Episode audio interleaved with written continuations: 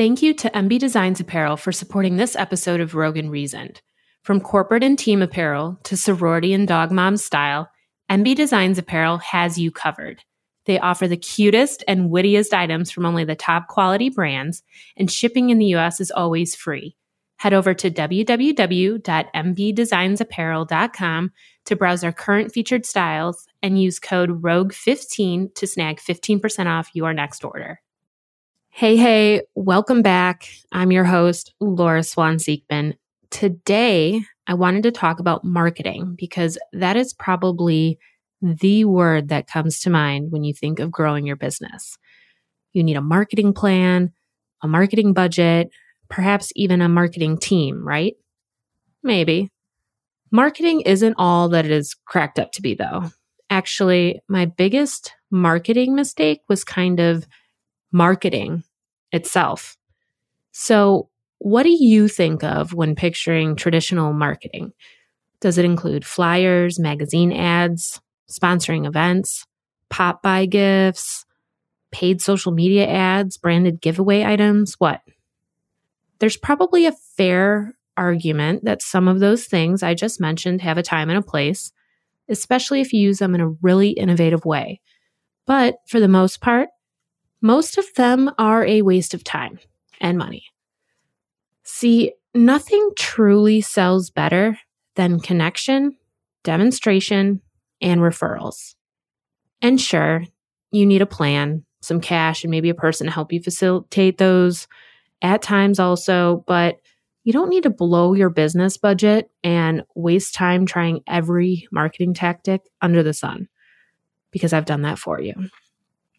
In today's episode of Rogue & Reasoned, I'm sharing some of my biggest marketing mistakes, mishaps, and discoveries in the hopes to save you time and frustration.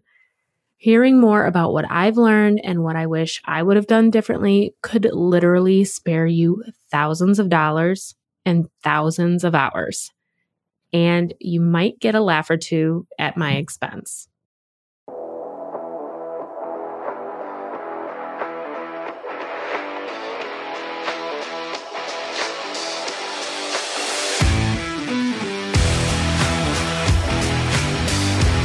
I wish I could get all those hours back. The ones spent leaning over my computer, designing, emailing, paying for shit. The hours spent assembling and cutting and sending and sponsoring. Seriously, I can think of much better things to do with those hours now. And I miss the money associated with all of that. Rest in peace. It obviously served some purpose because now I can help you all avoid the same mistakes. But I definitely feel younger and a little richer if I knew then what I know now. When I started my entrepreneurial journey, I didn't have any sort of mentor, guidebook, or readily available resources to rely on for marketing techniques, especially techniques that serve a new business. First thing to pay attention to marketing a new business in an existing or established business is completely different. Dude, it was frustrating. A lot of work, too much. And ultimately, most of it didn't pay off, like at all. Crickets, nothing. And it wasn't for a lack of trying or laziness in finding educational resources. I signed up for every webinar I stumbled upon via a Facebook ad.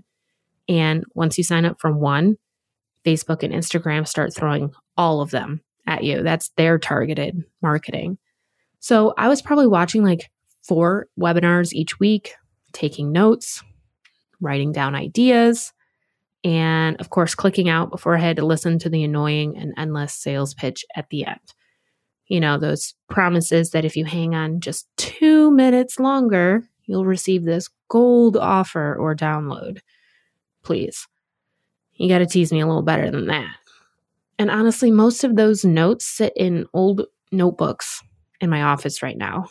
I'm sure there are some good details and ideas I could revisit now, but at the time, they didn't change my world. I read articles online I did industry research to see what other people who quote unquote seemed successful were doing. I asked people casual marketing questions at networking events I awkwardly attended here and there. And my marketing trials and tribulations aren't exclusive to how you see me here. Remember, I have multiple businesses. I'm not just talking about promoting a podcast or selling my digital branding services. I've worked to promote products and services I offer in the health and fitness industry and first responder training. I've pitched large brands for sponsorships and collaborations. I've promoted my services as a licensed real estate broker and more. And that's just on my end. I've also, at this point, helped other businesses promote their vacation properties, menu items, handmade goods, insurance services, furniture, all of it. So, the marketing mistakes I'm talking about in this episode can happen in any of these industries, and ones I didn't even mention. All right. So, marketing mistake numero uno. I began marketing before my digital presence was fully ready. I cannot stress this enough not halfway done or quote unquote good enough, totally good to go. You'll always make changes as your business evolves. But if you're in the phase of redoing your brand board every three days, you have a total of three posts on your social accounts, totally skipped writing a brand statement, and you haven't set up an email signature, you aren't ready to market shit. There's nothing to market. It's like trying to serve a cake that hasn't been cooked. And you only have one shot at a good first impression. At a minimum, you need a website, a great website, a branded and functioning Facebook and Instagram account with posts on it, a business card, a custom email signature, a content plan so you know what the hell you're doing moving forward, and at least two products, services, or offerings. Nothing is one size fit all. Have more than one option. And even though I set most of these up, my digital presence still wasn't fully ready. I brought one firework to the 4th of July show. Boom, and then nothing. I didn't have a long term content plan back then or more offerings I was working on in the background. I showed up to just straight sell. I expected to trade money for my product, and that was that, which was incredibly naive of me. What connection, demonstration, and referral opportunity does that provide? Now, marketing mistake number two. Back then, I thought print marketing was still a thing. Guys, right out of the entrepreneurial gate, I spent $1,500 on ad placements in what seemed to be a popular industry magazine. I missed that $1,500. I mean, it, it might have had more traction if I was already established in that industry and had some type of following, but that was not not the right move for a new business. I was a rando to everyone who saw that ad. And even if they did look me up after seeing it, to prove my last point even further, they immediately saw how new I was. I hadn't worked my content plan long enough. You know, that one that didn't exist. Now, you definitely need a business card and maybe a few printed inserts if you offer a product with like some type of packaging. But don't do mass mailings. Don't take out a slew of print ads just because it seems like something you should do. Don't print out 2,000 flyers. You don't even know 2,000 people. And you're forgetting the time it takes to disperse all of those too. I have a nice stack of brochure rack cards, aka hundreds of brochure rack cards, upstairs in our guest room closet for one of my businesses. And at this point, they will likely never get used. I mean, I can't even think of a creative way to use them at this point. They were a total waste. I also spent a fuck ton on printing cards, ordering materials, and assembling like, real estate pop buys, li- which are little gifts or giveaways that you can like leave at doorsteps or at businesses or, you know, as a surprise little gift. And I'm slightly embarrassed for myself that I literally spent hours marching around neighborhoods, dropping them off on any doorstep that didn't have a no soliciting sign. I got zero calls, by the way, if you were wondering. And I missed that money and time also. So, why didn't that work? There is zero personal connection. Even if you try to convince yourself that leaving a little present on someone's doorstep is personal, it's not. It's kind of creepy. I had a better chance of getting shit on by a bird in a rainstorm than getting a call from any of those printed items. Those people don't know who I am, even with a snazzy flyer or ad. They probably ended up right in the garbage, like I do with most of the materials that get passed to me. Think about that when making your marketing decisions. If you received your printed item or saw your flyer or ad, would you do anything with it? If you'd ignore it or throw it out, it's likely your audience will also. Additional support for this episode is brought to you by Boxed Water. Did you know that plastic can take up to 700, yes, 700 years to break down in landfills? Boxed Water's plant based, recyclable, and sustainable packaging makes it the most renewable option in the water aisle. Join Boxed Water in taking the no plastic pledge by giving up plastic for 30 days and do your part for a better planet. Visit www.boxedwaterisbetter.com to make the switch and receive 25% off your first order with code ROGUE25 through December 31st.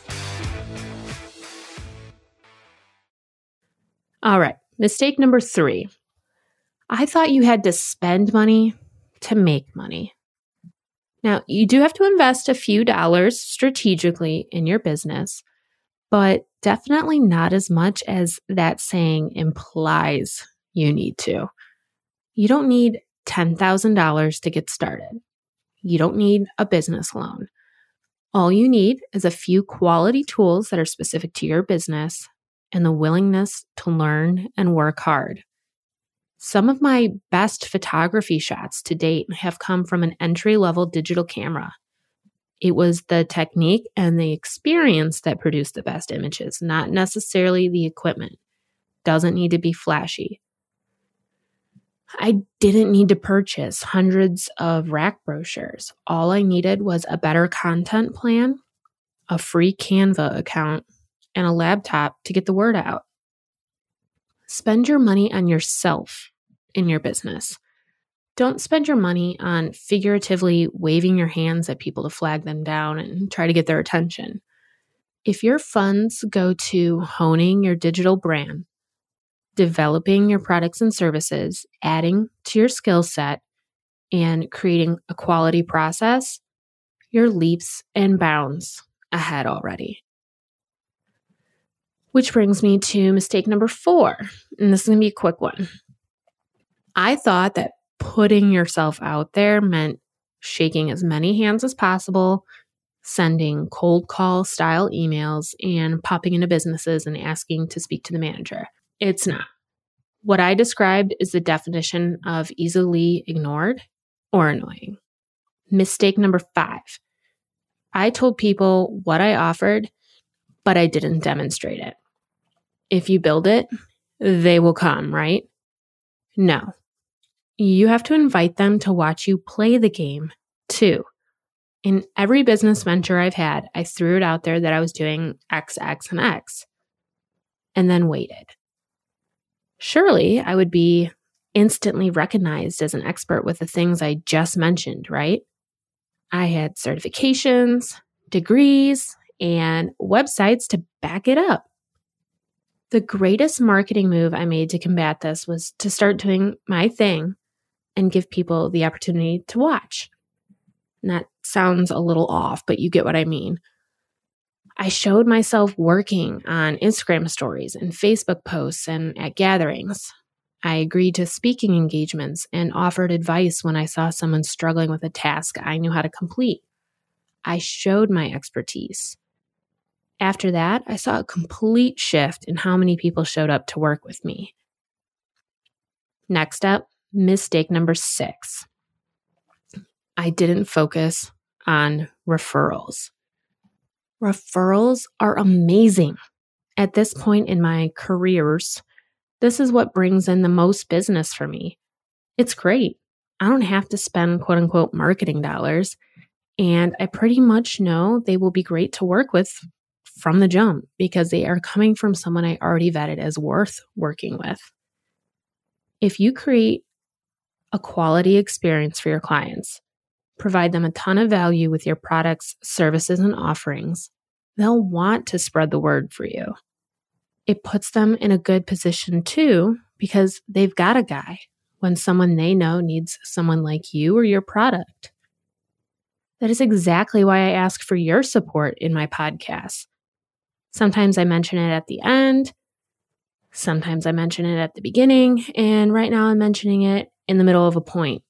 Your ratings, reviews, and tapping subscribe to this podcast are my referrals. You taking a few seconds to acknowledge the podcast or share why you like it tells other people why they should listen. It's so helpful. So, if you have a second once we're done talking, please do. It's so, so appreciated by me. And if you know you did a good job, don't be shy in asking for a review or a referral. Show examples of your work. Feature members of your audience using your product or service.